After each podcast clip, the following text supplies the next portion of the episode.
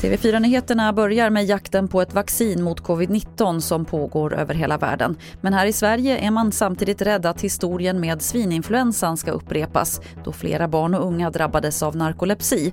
Men nu går branschorganisationen Läkemedelsindustriföreningen ut och intygar att de vaccin som godkänns kommer att vara säkra. Vi har ett rigoröst säkerhetsarbete runt de här vaccinerna just nu. Så ja, de kommer att vara säkra den dag de godkänns. Det sa Jonas Wikman som är samhällspolitisk chef på LIF. Så till Malmö där flera skott ska ha skjutits mot en villa i natt.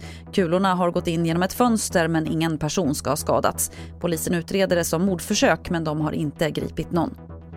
Värmeböljan som ligger över Sverige gör att det kan bli algblomning tidigare än vanligt. Toppen ligger oftast i juli, men på grund av värmen kan det tänkas att blomningen drar igång om en vecka enligt SMHI. Just nu kan man se ytsamlingar av alger bland annat runt Gotland och längs kusten upp till Stockholm. Det var det senaste från TV4 Nyheterna. Jag heter Lotta Wall.